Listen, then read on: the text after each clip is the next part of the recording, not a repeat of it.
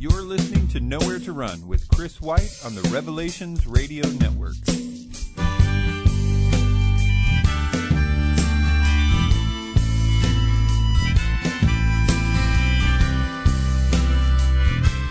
Hey, everybody, what's up? Welcome to Nowhere to Run. My name is Chris. Thank you for downloading this show. Hey, today we're going to do a lot of fun things. We're going to answer some questions that have been sent in, and I really like that. I think it helps to keep this podcast fresh. And so I've made a really easy way for you to submit questions for the podcast. If you go to uh, either BibleProphecyTalk.com or NowhereToRunRadio.com, in the sidebar there will be a very easy form to fill out. Just put your name, put your question, hit send. It will go directly to my email box and I will try my best to answer them on the podcast, or if not, I'll just answer them directly to you if I have the time. All right, so today we're going to answer some questions about hell. We're going to talk about Nephilim skulls and Nephilim mounds and all that stuff. Does it have to do with the Nephilim? Does it have to do with Bible prophecy? And then we're going to talk a little about the age of the universe as well. But before that, I want to do a few show notes. I keep meaning to try to keep these short, so I'll I'll try my best to do that. I am uh, almost finished with the upcoming book False Christ. It should be out a week, two weeks, I don't know. But if you want to know when it comes out, make sure to get on the email list at uh, either nowhere to run radio.com or the Bible Prophecy email list at BibleProphecyTalk.com it's good for you to do that because when I uh, release the book, I am going to give it away for free to anyone that's on those uh, email lists. I'm going to uh give you a free PDF of the book if you're on those email lists. So be sure to get on that before the book comes out. I just spent the last week recording the audio book and well re-recording it since I published most of it on the podcast, but I wanted to make it better and clearer and reflect the uh, edits that have been done. So, in any case, that is coming up soon, and I wanted to take some time to briefly discuss what I am going to be doing with my time, or the majority of my what I call project time, uh, after the book is released. I'm going to be doing promotion and that kind of thing for a while and whatnot, but uh, as far as upcoming projects, I I rack my brain all the time when I don't have anything specific and big to be working on. I always have little stuff to be working on, but the big macro, big things, I always am just in despair unless I have something going on. So I've come up with a lot of things that I have uh, scrapped over the last few weeks as I'm trying to determine this. But I think I finally have what I'm going to be spending the bulk of my project time on. And that is a uh, podcast series, video series, and book that is tentatively titled how to get out of a spiritual rut and get back your zeal and joy for God, or how to get back your joy and zeal for God. And I've talked about this a lot on the podcast and have uh, given lots of advice about it and whatnot. But, and every time I do that, I find everybody seems so interested in it because number one, they're surprised that other people are going through this or have gone through it, through it in the past. You know that, uh, that there's a cycle of, of depression and guilt that goes on when uh, a new Christian who knows what it's like, to, or rather an older Christian that knows what it's like to have had that zeal and joy for God and then lose it and go into a, a kind of spiritual stagnation where they don't even want to pray or read the Bible and they just, uh, all these things, um, kind of build up and you think, wow, I'm super bad. And, you know, maybe I've even lost my salvation and all these other things that uh, the devil sort of piles on. And there are a number of things that have made me want to do this. First of all, it's that need that's out there. And secondly, what is out there about that is so impractical. It's like, you know, just telling you, uh, this is how it should be and whatever, but there's very little just direct practical stuff. And so I want to make something that's that's funny, that's that's intensely practical, but also takes into account that it's not just about uh, doing these things uh, or fun and cool ideas to do those things, because ultimately it is the Holy Spirit that has to give you back your zeal for God. That's essentially the engine of all this zeal and joy. So the question then becomes, well, what are the practical ways to get more, to have your Holy Spirit knob, you know, turned up? I've talked about in the past about how the Christian life is not automatic. The soul needs care. just like a, a garden needs care. If you if you don't um, if you don't take care of it, if you let weeds grow, it's going to ultimately be unfruitful. And what I've been surprised about is that the Bible is so helpful. There's so many gems dispersed all throughout the Bible that give practical advice for the, the Christian about maintaining uh, this this Christian life and, and zeal and walking in the Spirit and how it's done. It, it's it's this consistent theme in the Bible about the practical steps to do that, to take care of your soul, and the necessity of doing it.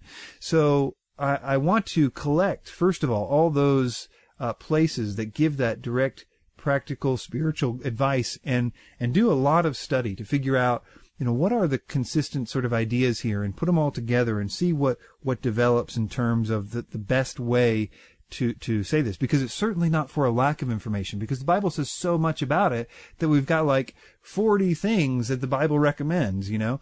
Um, but but I want to get really really serious about figuring out and condensing it all and being as helpful as possible uh, for you guys. For and I don't care if anybody else ever reads it, ever looks at the video or whatever, but uh, those that are out there that do listen to this podcast, I want uh, us at least to be uh, uh, built up and do all the things that the Bible says. And that's the cool thing about it is that, um, you know, the Bible, the Bible doesn't say, you know, this won't ever happen. It's just giving lots of advice to keep it from happening. And, um, you know, if I, if I was kind of told this from the beginning, it would have saved me, like I said in Facebook, a lot of, uh, a lot of guilt and a lot of depression. If I would have said, if somebody would have said now that you're saved and you have all this zeal for God, um, you need to know that there that if you don't take care of it, if you let the garden grow weeds, then you're going to fall into a state of you know stagnation, and you should expect that. It's, it's going to come at some point or another, whether because of external circumstances or your lack of doing certain things. And so, if I would have known that, I think I would have been a lot uh, better prepared. And so that's that's an important thing for me to do in terms of uh, my goals of discipleship for people, because I think that in my zeal, in my assurance that uh, the Christian life is always, um, you know, beautiful and growing, and uh, and uh, and the rest of it, which it certainly is to a certain extent, I have maybe led people to think that if you're not showing immediately those fruits, um, then you know you're not saved, and I and I felt I think at some point and I know listening to a lot of my videos about, you know, assurance of salvation, it, it, relies so much on evidence of the fruit of the Spirit. And I do think that that's true. Um, when I was first saved, you know, the evidences of the fruit of the Spirit and were just so contrasted to my previous life and I was starting to desire the things of God and sins were just falling off me and I wanted to pray more and read the Bible and all that stuff was direct evidence of the Holy Spirit in my life. I was definitely exhibiting the fruits of the Spirit, but what to do when that's all gone and the joy when that all gone. I, I, I think that I'll argue that even your desire for that uh, that uh, place that you once knew is evidence that it's not all gone. The fire may be uh, just a, a, small little Bic lighter flame there, but uh, the, that flame can be fanned into an on fire uh, life for God. The flame is not out. You you just need to turn the dial up. And so that's the, the goal of all this stuff. And I think that your garden, to continue this analogy, will continue to grow without any direct maintenance. I have a square foot garden that doesn't really require as much maintenance because it's raised, it's a raised bed. So, you know, weeds aren't as big of a problem. They still get in there, but um, I can effectively kind of plant something, and as long as the rain is coming and stuff like that, I don't really even have to go out there and water it, and fruit will will bear, even though probably not as much as uh, if I went out there and, and fertilized it and did all the things that good gardeners do. It will it will work for a time like that, but if the if drought comes or any kind of things happen, if if they they will they will cause fruit not to grow, and so our souls need to be uh, maintained and the Bible gives us direct information about that. And I don't want this to be about, you know, just do the spiritual disciplines, pray, you know, have quiet time and, and, and, and, and read your Bible and the rest of it. Those, of course, will be necessary parts of all this stuff, but it's, it's also needs to be understood that it's not, it's not the, the act of doing that necessarily that will get back your joy and zeal for God, those things can be turned into a work and you can be satisfied with the fact that you're being more diligent about those things. It, the Bible gives even more crucial and deeper understanding of it that I'm excited about the journey of figuring out and uh, sharing with all of you. It's probably going to take some time because I do want to do a really good job with it and I want to really understand the, the breadth and depth of the whole subject. So I've just been on a book reading frenzy. I'm on my fourth book about it. I've listened to I don't know how many uh, sermons and the rest of it about it. I'm going uh, to Nashville this week to uh, do some uh, do do a, or uh, uh, how am I say go go to a wedding. um, with uh, my uh, friend Mike Tater, who is getting, uh, or otherwise known as Tom Bionic, who's getting married. And so I'm going to spend a lot of time just interviewing people that I know and know in Nashville about this and what do they say about it. I just want to really get a very comprehensive view and then distill it all down to its most practical and helpful uh, uh, uh, situation. And during this whole time, you won't have to wait too long after I'm done with the research, which will take some time. I will begin podcasting uh, a series about it. So, so it won't be, you don't have to wait till it's all completed. It will be doing that in addition to all the other podcasting stuff that I want to be doing. So that is the macro project that I want to get involved in. I'll still be doing podcasts. I want to really, um, turn up the podcast, both the Nowhere to Run and Bible Prophecy Talk. If you are getting this, I'm not sure how I'm going to release these two podcasts. I've recorded two today. One uh, is just about Bible prophecy stuff, and it'll be on the Bible Prophecy Talk feed. It's good to subscribe to both of them if you um, are interested at all in Bible prophecy stuff. And it's also good to get on the email list of both because sometimes I send some to the Bible prophecy people that I don't send to the Nowhere to Run list, and so all that. With all that being said, I will get right into your question. So here is question number one.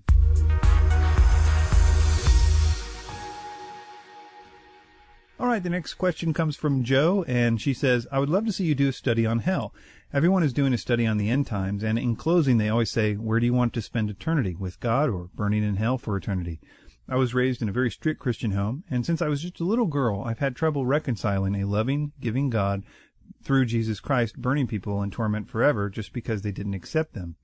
How do you trust someone like that? My belief is that in the final judgment there will be punishment, but it will be quick and final. The Bible says that in the final day our works will be judged and the chaff will be consumed by fire. Wouldn't that mean that non-believers would be consumed by fire? The definition of consumed is to destroy as by fire according to Webster's. I've, I have a hard time telling people that if they don't trust in Jesus, they are going to burn in hell and be tormented forever, right after I've told them about God's love for them. Anyway, I think it would be an important study.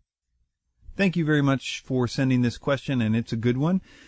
So I have done a few studies on hell in the past, eh, particularly with this podcast. There are a few things here and there about it, but really nothing totally comprehensive. And I have thought about doing something like that, and I may in the future. But I think the heart of this question is the injustice we feel about there being a one size fits all punishment for everybody. I think that's the heart of the idea because because on the one hand, we agree that uh, wicked people need to be punished. That's sort of the core overarching thing that we agree on, that, there needs to be a punishment. Because, um, you know, to say, I can't see a loving God punishing people makes no sense. It would be like saying to a judge who, you know, is maybe like the best judge ever and he has people come to him, you know, murderers and, you know, uh, rapists and child molesters and people that are just totally uh, unrepentant and want to just get out of there so they can do it again. And every time somebody comes to him, he gives the perfect judgment. He says, you know, to this person, you have to be executed, or to this person, you have to uh, spend life in prison, or to this person, you need to do community service. He always gives the the great, uh, the the most perfect judgment. He's a great judge, and sometimes that includes the death penalty, let's say. So to that person, to that judge, we wouldn't say, how can that, that judge, how can anybody like a judge like that? He, he's always giving out perfect justice.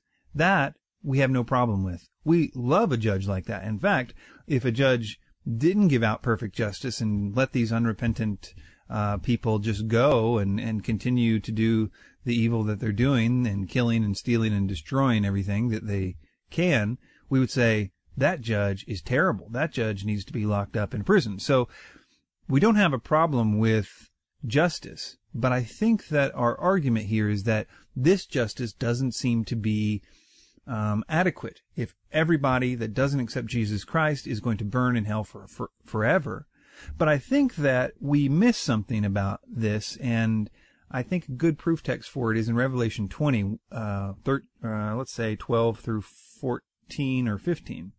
But to understand the proof text that I'm going to give, it needs a little bit of setup. I have talked about this in a previous podcast about the doctrine of, of hell and when it happens and the, the chronology of the judgments and everything.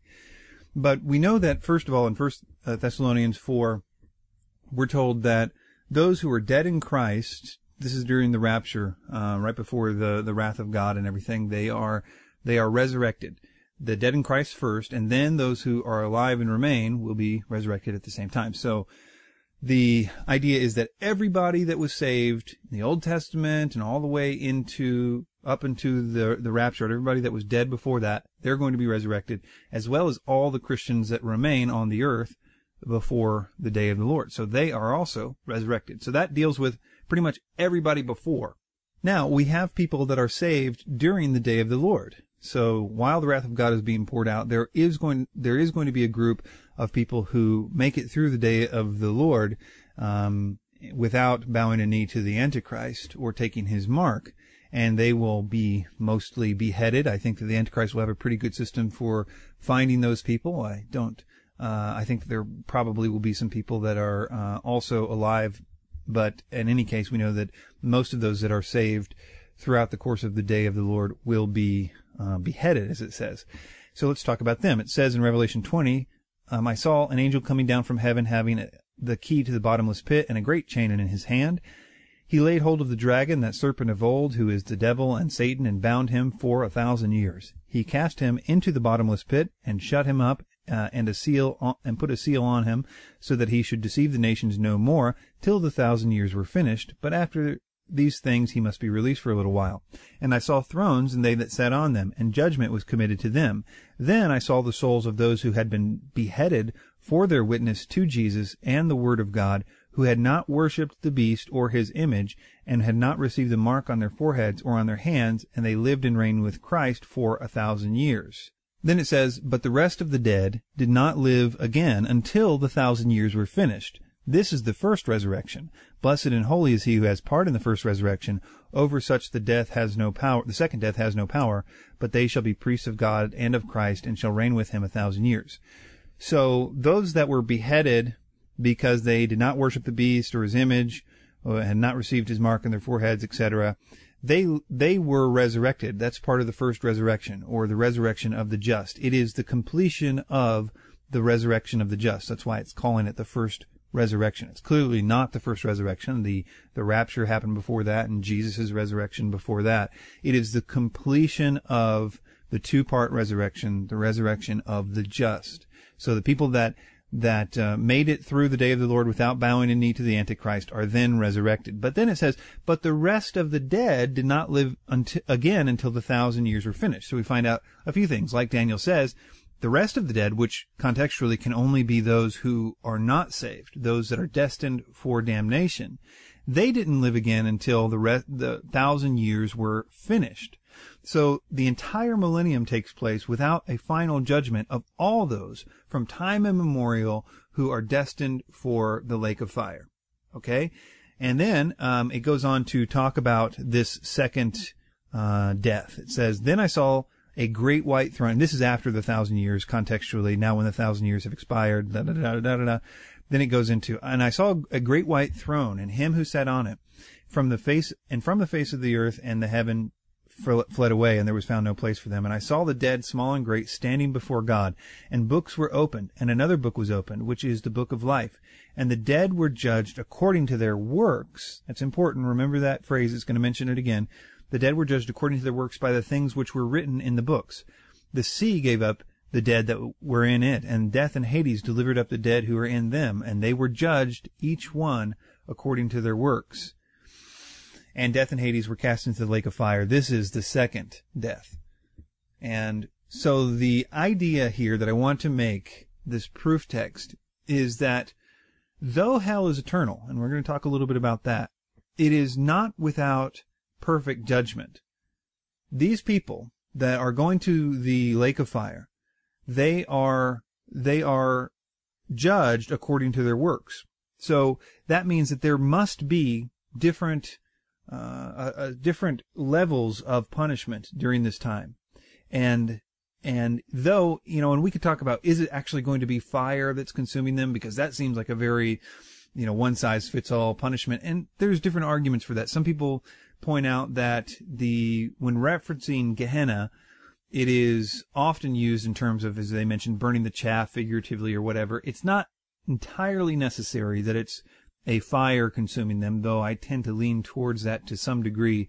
But in other places, Gehenna is referred to as an outer darkness, which would seem to have no fire in it. We're, we're not 100% sure what exactly the nature of hell is, but what I think you can be sure of is that there are different degrees of that punishment. It will be more severe than others. Different proof texts for this could include Jesus and others saying that it would be more toler- tolerable for this person if they were never born, or it would be more tolerable if they, you know, a millstone was tied, tied around their neck, etc., etc he is saying that in reference to people who have done particularly egregious sins. Um, those who, uh, for example, uh, lead children astray and so on and so forth. He says of them something that is more severe for them in the day of judgment. So the the correct doctrine about hell must include a a different levels, if you will. I don't want to go into levels of hell because I'm not sure that has anything to do with anything, but different types or severity of judgment within the context of hell. And this is also true in the, in the uh, the converse. That is to say that in heaven, uh, the correct doctrine would be that there are different um, rewards in heaven. There's different sort of rankings, I guess. You know, the least in heaven, as Jesus says, and and um, obviously the, even the concept of rewards that are mentioned here in the question, they themselves are indicative that there is different um, you know rewards which means apparently whatever those rewards are they have they have more rewards in heaven whatever that means. Okay? So there's different levels in heaven and there's different levels in hell. And i think that in itself helps us to to understand that this is a matter of perfect justice, and that really helps to to uh, to make this more understandable. The idea, of course, is that we all are condemned. You know that we all deserve punishment. That is a must. It must happen. As Socrates, you know, mused about God, and his, and his idea, God was justice uh, and he was perfect. And those two concepts of God, which are true, a just God and a perfect God, made it impossible for Socrates to understand how God could forgive sin. Because, like that judge that we talked about earlier, if that judge let everyone go because he was loving, he would be a terrible judge and we would hate him for it. And so Socrates said, he didn't know how sin could be forgiven in that context because it would make God not perfect and it would make him an unjust judge.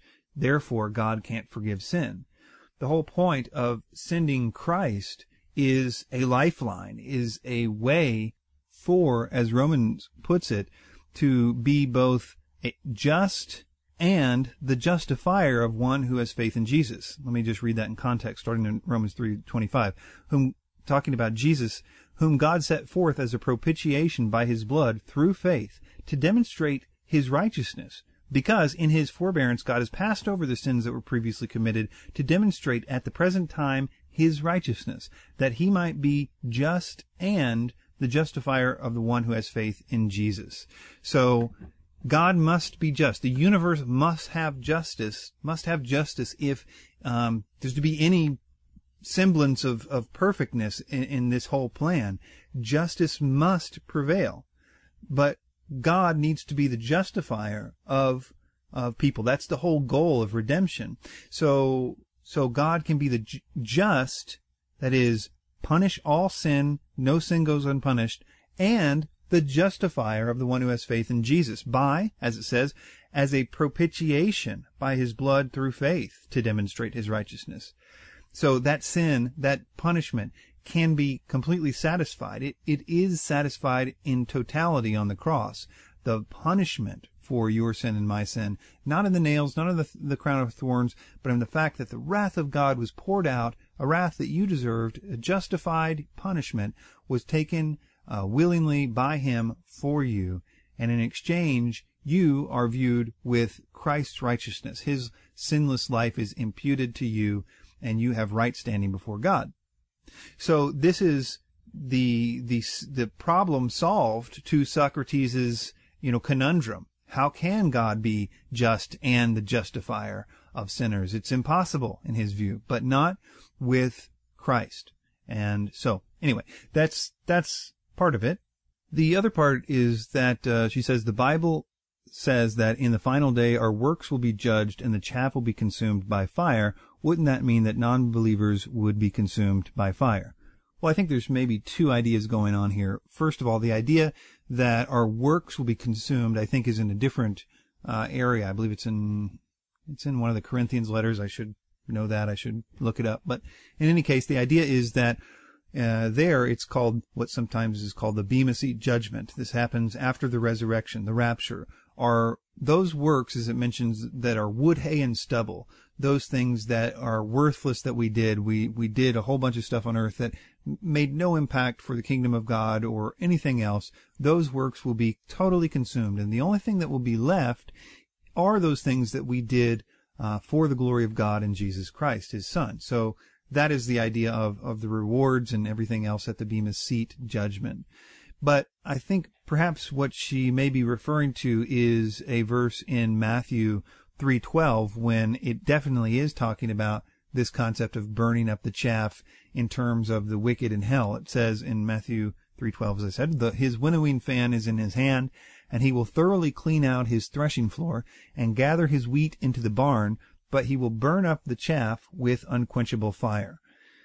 So in this passage, clearly it's, in, in one sense, this is totally allegorical. He's using the imagery of a very common idea of threshing wheat. You, you thresh the wheat, you took the actual wheat kernels and put them in the barn, and then the rest of the worthless chaff had nothing but to be burned. And that's what they did with it. They burned the chaff. And so he's making this a picture of the eschatological judgment of the wicked. Is this necessarily saying that they will be burned? And we could argue about that. As I said, I tend to think that there must be some aspect of it because of other places, but in any case, he's definitely using this as an allegorical picture here. But the, the point is that he reiterates in this parable or this, this, this figurative language, he will burn up the chaff. Yes, he will consume the chaff, but with unquenchable fire.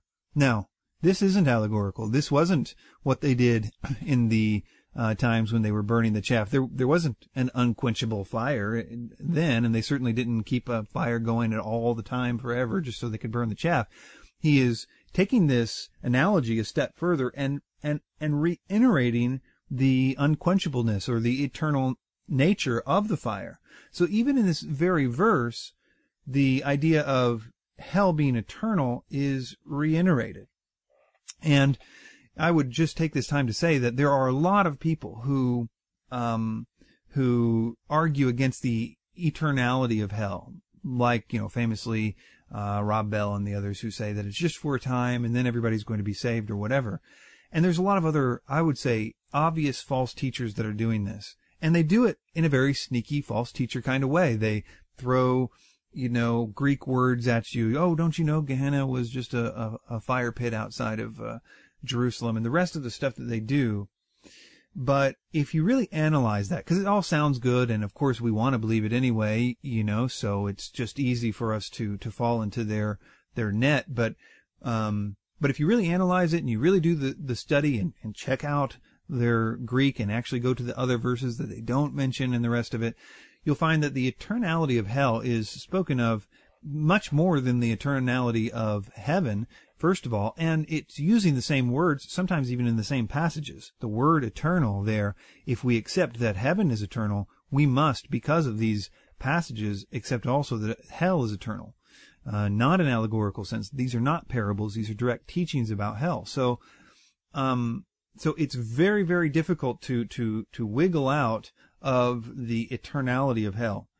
Um, but as I said, I think this whole thing is, is really about the idea that it's a one size fits all judgment for people.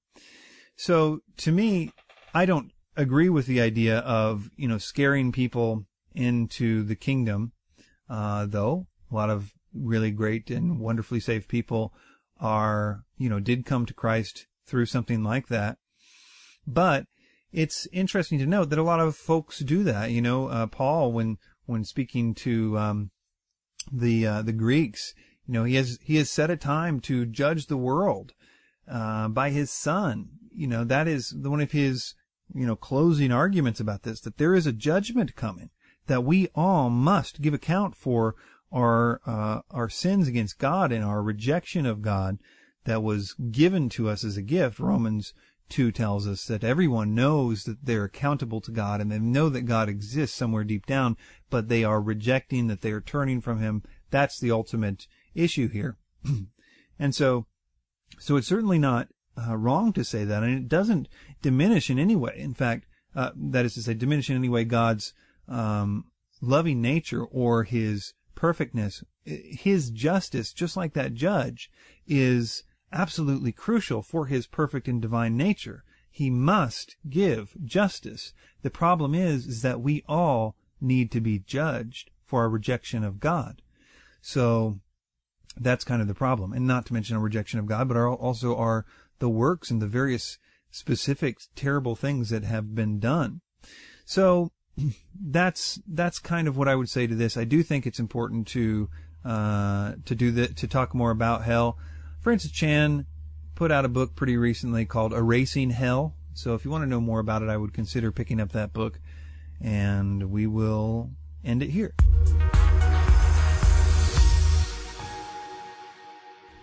All right, Daniel asks, are you ever going to expound on your 11-8-2012 Nowhere to Run podcast about the hydroplate theory and time dilation?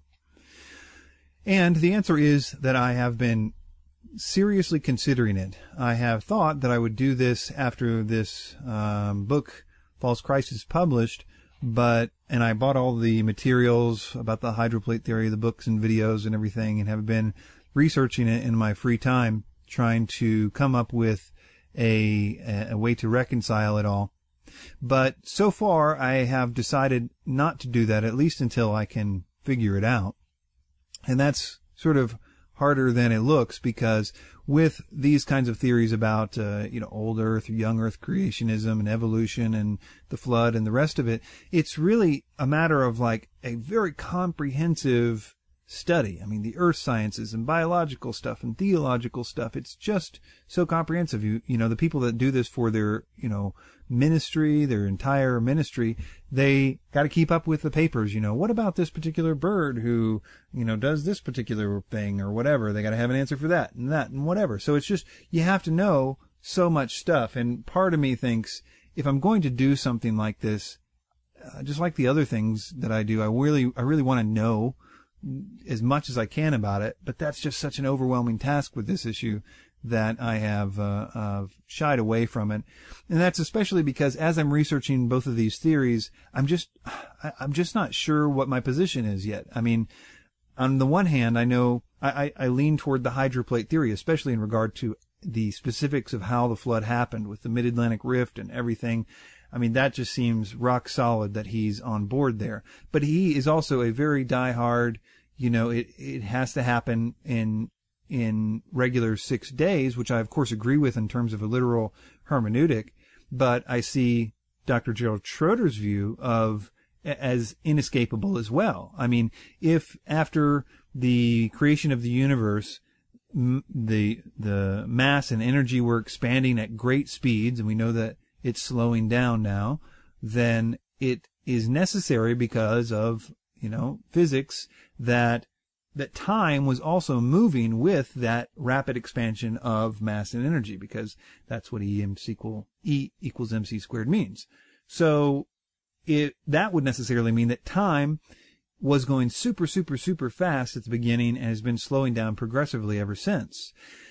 Which means that one 24 hour period and how you judge that 24 hour period is difficult because if the earth wasn't revolving and then, or, you know, rotating and then revolving around the sun, what method are we using to say 24 hour period? But if you just took the, the math of it and said, let's say one 24 hour period, let's say from God's perspe- perspective, what 24 hours would be, what Gerald Schroeder showed is that based on the expansion of the universe and the speed in which it ex- is uh, uh, slowing down now, we can ter- determine the rate that it was expanding in the beginning and the rest of it. And he shows that actually, the like day one would include you know so and so million of years. Day two would include a lesser amount of millions of years, but still quite a lot.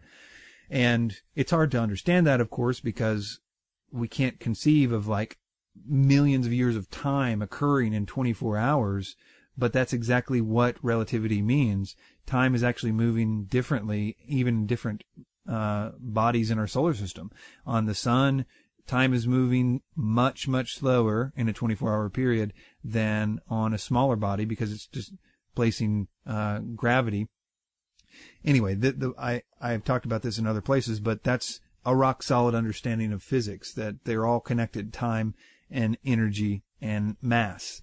So if you affect mass or time, you know, for example, I think I mentioned uh, they have shown that two stopwatches, one person going on a jet plane, a Learjet or whatever around the world will be like a few seconds. I think it's 15 seconds or something different. That uh, it can be uh, increased to a huge degree. A person can age and die within what we would perceive on Earth as a 24 hour period just because they were on a different um, uh, mass. And that's why physicists say when they talk about the age of the universe, they must include, or even though they don't do it very often, that the age of the universe is so and so millions or billions of years from the Earth's perspective, because it's a different number of years if you're on the sun. And it's a different number of years by their counting if you're on this thing or that thing. So, um, so it's a complicated thing. And I do plan on doing something about it once I figure it out. But at this point, I haven't quite figured it out. I've been listening to all the, the different podcasts in Old Earth and the Young Earth, and they've all got good theories and they all are doing great work. Uh, and I think that the problem for me is that I think that they're both right, yet they've considered one another their enemies. But if you consider, and another thing that bothers me is that both of those groups, the young earthers and the old earthers, totally hate and disregard Gerald Schroeder and Dr. Walt Brown. They think they're just crazy because they don't agree with the systems that they now have in place that have to that they have to defend. They're as closed-minded about this as as anything, and so it is important to me to to try to reconcile uh, that and to get everybody to shake hands and say, look, you're both right. You can have a totally literal view of the six days, 24 hour period, and you can explain the things that the young Earth creationists have a hard time explaining. Not, that isn't to say that they don't have explanations or that they're not good explanations. In fact, part of the thing, you know, reading Walt Brown's uh, hydroplate theory, he's got a book called In the Beginning, I believe. It's a huge book and got lots of information in it about lots of stuff. His explanations for all these difficult questions are quite good. And I'm like, oh yeah, that, that makes sense, but others are not so good. So the point is, that um, I'm not sure yet. I know the answer's out there, but I'm not sure if it's for me to figure out and to do a comprehensive thing. I tend to figure out my my goals about what to do um, based on a number of criteria, and one of those uh, one of those is that it needs to be something that not just anybody can do, and needs to be something that's fulfilling a, a gap that needs to happen. I do think this fulfills that, but at the same time, to to do all that work and to know all those things about this bird in this scientific paper and this you know thing about astronomy and this thing about uh, geology and it's just it's just overwhelming and it would take a lot of work. It would be like me, which I've tried before, to do a comprehensive debunking of Jehovah's Witnesses or or whatever. In order to do that, I kind of I have to eat, live, and breathe Jehovah's Witness doctrine for an extended period of time because it's just not as easy as as giving out the standard proof text because they've got proof, proof text against those proof texts and you've got to know and and be with and and really envelop yourself in that doctrine in order to to do anything uh, as well as I would like to do it. So the answer is yes, probably I will probably do something about this in the future, but it's not for a while. I've still got a lot to figure out on my own. But I would recommend that everybody check out these two guys. Dr. Gerald Schroeder, an MIT professor or former MIT professor.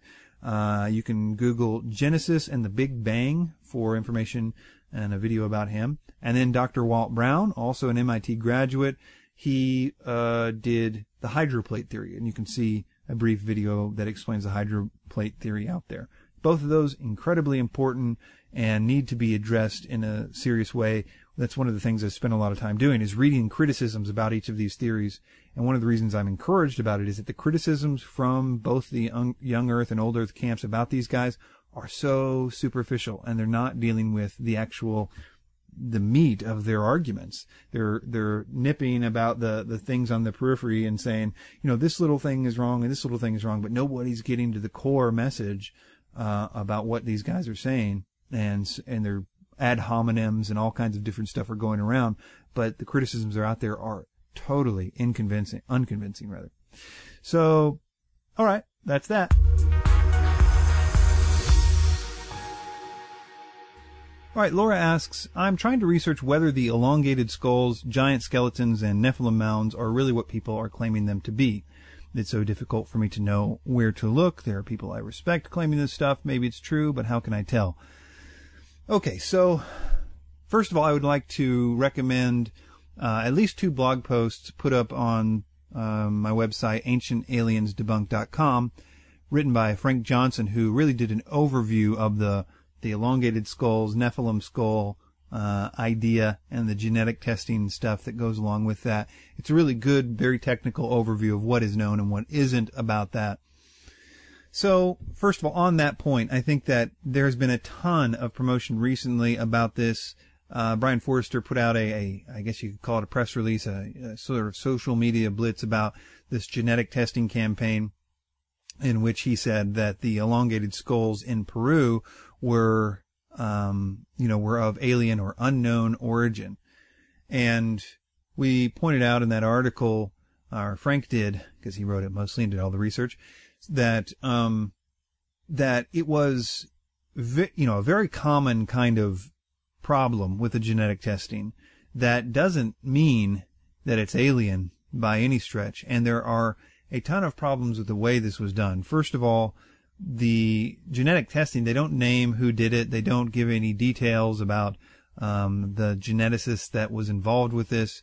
This is not how you publish this kind of thing in the scientific world making claims like this, it needs to be peer reviewed. And I understand that, uh, you know, as they put it, this is, this is something for the world to know. You know, we don't want to just limit this to a bunch of scholars or whatever, but that's just, it may, it may be true in lots of other disciplines, but with science, it does need to be validated. If it's true, if what they're saying is true, why should they have to worry about this? But the whole, how this thing came to be uh, tested and stuff through uh, this this guy that was just part of the Star Child project. I mean, they went to they gave these skulls to a guy who was totally predisposed to making these things be star children, and he's the one that did all these these genetic testings. But the articles uh, that were posted on the website, and additionally with um, with Mike Heiser has po- posted a few other articles about this from uh, real scholars about it, and it's kind of technical, but the bottom line is that the genetic testing is not uh, showing what they're claiming it to, to say, and there's every good reason to suggest that it's just a, a common thing that happens with genetic testing. Though, what can you do about it? They're not letting other people, you know, do the same kind of work, and we have to rely on this sort of nebulous, oh, we had somebody look at it and they said something about it. So, you know, on the one hand, I don't have a problem with Nephilim bones being found. I mean, I'm not, I'm not arguing against this because it's impossible, because the Nephilim existed and it's highly likely or even, um, I mean, at least probable that they have some remains somewhere on the earth. Now, almost everybody knows by now that a lot of these pictures of, you know, giant skeletons are fakes and it's just become almost an internet meme of, of fake giant skeletons. But at the same time, I mean, there are big bones out there too. So again, it, it's possible. The elongated skull situation is difficult for, I mean, we know that that was a common thing that was done in the very area where these skulls were found. And I know the argument is something to the effect of maybe they were just trying to sort of uh, imitate um, what the original, peop- you know, the Nephilim heads look like. Another thing is that we don't have any indication about this, ne- the Nephilim heads being elongated like this, or aliens, or anything else.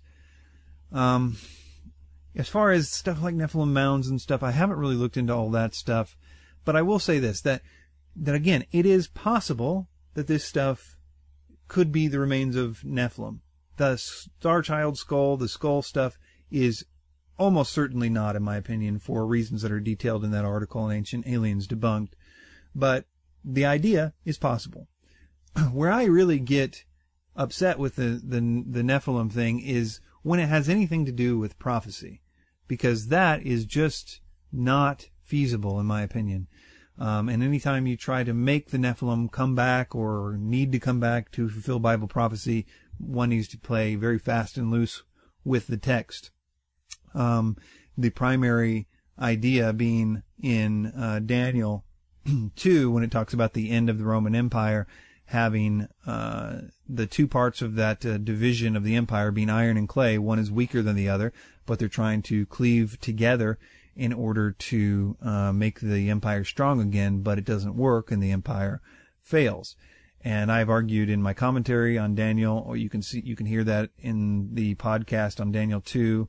I also have a video out there called Nephilim Toes or the End of Rome, in which I argue strongly that the mingling is, has nothing to do with Nephilim. Grammatically, it's impossible. It must be referring to the two parts of the end of the Roman Empire, uh, which they did exactly what the King James and any, other Bible translation says about that word mingle, which is to, uh, as the ESV puts it, to mix one another to get together in marriage. That is, uh, a surety. It's used, uh, at least, uh, a number of times talking about Israelites mingling with the, the Gentiles and producing, uh, children and, and marrying them and so on. The, the what the King James uh, translators were saying when they used that word mingle was to refer to what they were referring to when they used the word mingle in other places. That is to mix one another together in marriage. So the ESV's translation is correct, and that's exactly what happened at the end of uh, Rome. The East Empire and the West Empire were trying to cleave together. The Western Empire was like the, the clay. It was weak. It was dying out. Eventually they had to move the capital all the way to the Eastern Empire in Constantinople because it was so dangerous to live in the West, and the West ultimately fell very soon after that. But um, the point is, is that they tried to cleave it together. The Vandals were coming, and they needed a united Roman Empire. So Leo married, you know, got Anthemius to go over there and married daughters off Leonida and the rest of it to try to say, hey, we're one big happily family now. You know, let's have this political marriage. Maybe we can fight the Vandals now. But that didn't work. The battle went really badly. So uh, he tried it again. He with Julius Nepos he married off his niece to Julius Nepos, who was, by all accounts, the last empire, uh, last emperor of the Western Empire. And in fact, his surname means nephew. He took the surname because, surname because he had this politically arranged marriage to try to uh, go rule the West and have it be one family, one united family again. But the issue is it doesn't work and it fizzles out of existence. If this is talking about the Nephilim in the end times, then the point is that it doesn't work. The, if you're worried about the Nephilim, you don't need to be because it doesn't work and uh, the whole thing doesn't work. Now, of course, I think that Daniel 2 and Daniel 7 should not be viewed as exactly the same thing as many people do. You can see my uh, video about that as well. The revived Roman Empire debunked, I think is something like I called that video and it's also in the Daniel commentary of course, but anyway, the point is, is that the one proof text they have about Nephilim coming back, because the others make absolute, are absolutely totally wrong, like the idea of in the days of Noah, uh, is contextually nothing to do about the Nephilim because it's talking about just like in the days of Noah. If you go to the Luke Luke version of this, he's also talking about uh, Lot. In the days of Noah, they the wrath of God came on the very same day that they entered the ark. And he put, points out that also in the days of Lot, it, they had to wait for Lot to get out of the city before the wrath of God came. And just like those, he's saying that it's going to be in that same day. That's Jesus' point to talk about the timing of the events he just got done talking about. If we are to just take that phrase in the days of Noah and say, well, what happened in the days of Noah? Well, there were Nephilim. He must mean that Nephilim are coming back. We are reading a huge amount and completely out of context because that's certainly not Jesus' point. He tells you what his point is. He goes on to tell the fig tree parable to reiterate this idea about the timing issue is what he's talking about. That, uh, that when you see the fig tree producing fruit, you know that summer's near. In the same way, you know when you see these signs, you know the end is near. His point is to talk about the timing of the issue, and that's why he's saying as in the days of Noah, and he doesn't just talk about the days of Noah because he says the days of Lot in the parallel passages. So were there Nephilim on the earth in, in the days of Lot? Are we now to uh, assume that whatever? The point is that that the the proof texts for Nephilim coming back are nil, especially if you take away the Daniel two stuff about the mingling seed stuff, because that is the only real thing that they have. So Yes, it's possible that Nephilim bones are out there. And if they found them, maybe it would be good for an apologetic kind of thing. You know, hey, look, Nephilim really exist, really existed. And maybe that would be a good uh, way to say that the Bible is true. For that reason, it could be a valid and fruitful thing to do. but it is not valid or fruitful to um, force the idea onto things uh, based on very uh, flimsy ideas like the Star Child skull and the rest of it. And if they're really serious about that, they need to let some serious geneticists look at it. If they really want, hey, this needs to, to be proven by the world, then get it out of the hands of the New Agers and give it to some serious scholars who can actually confirm it. Because what they're showing so far, though they're making a big deal about it, um, is not as interesting at all as that they're as they're saying. It's a pretty common thing that happens with genetic testing. It's just inconclusive. They're taking a really regular inconclusive reading and saying this must mean this inconclusive reading. You know if you say that we did genetic testing and it was inconclusive uh, you know? Inconclusive that must mean it's not human you know but inconclusive just means it's inconclusive. It needs to have some more work done on it, which is a really regular thing. So it's really a matter of, you know, there's some, some quotes from geneticists and stuff if you go searching around about this that are like banging their head against the wall because this is such an obvious thing in genetic testing. So if they're serious about it, they really want to be a witness uh, and show that the Bible is true, which again, may it may be out there. It may be an Nephilim skull. I don't know, but I don't think so. But if it is, then why not prove it? So that's my take on it. I know a lot of uh, people are, are saying a lot of stuff about it. Uh, I wish they'd be more careful. I'm not against the idea of people talking about it if they're absolutely certain and they have done the legwork, but it's dangerous to, to do this half-heartedly or to let your sort of desire for it to be true uh, take uh, precedence because you can end up doing the exact opposite of your goal. That is making everybody look stupid. And if your goal is to make the Bible look good by proving this to be true, but instead you make Christians look stupid and believe stuff that is obviously wrong, then you have done more damage by messing up than you would. Well, you know, I don't know which one's better or worse, but the point is, if it's wrong, you're doing a great disservice to everybody. All right, I guess that is it for today. Again, I want to remind you that if you have any questions for the podcast, whether they be general questions for Nowhere to Run or Bible prophecy questions for Bible Prophecy Talk, you can go to either one of those websites. And on the sidebar, there is a super easy form to submit your questions to be answered on future podcasts. Again, I want to remind you to sign up for the email list while you're there and uh, get a free copy of the upcoming book, False Christ, which should be out in a week or two or three. I'm not quite sure. I'm going to release it in as many formats as possible, and I want to give away a free PDF to anybody that's on the list. Also, something I forgot to mention, if you have any recommendations of books or sermons about the idea of sort of getting out of a spiritual rut or spiritual stagnation, uh, please send them to me. It's kind of hard to, to find out the books that are, are, you know, they're not titled appropriately sometimes. So if you know of a book that's helped you get out of a spiritual rut or spiritual stagnation, well, uh, please do send that to me. It'll be invaluable to me in the research. And thanks to everyone who has been praying for and supporting this ministry. It has been great and uh, has been especially helpful during this time of trying to get all this stuff uh, figured out and done. All right. We'll talk to you very, very soon. Bye bye. Thanks for listening. If you would like a free copy of the Christianity 101 DVD, which contains 8 gigabytes of audio, video, and text of various discipleship materials on a data DVD, please go to any one of my websites and look for the Christianity 101 button. It's totally free and I'll ship it to you wherever you are in the world.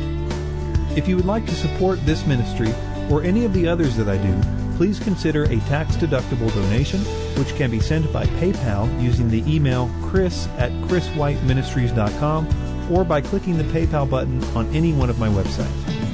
Another great way to support this ministry is by writing a review of the podcast on iTunes or writing a review of my books on Amazon.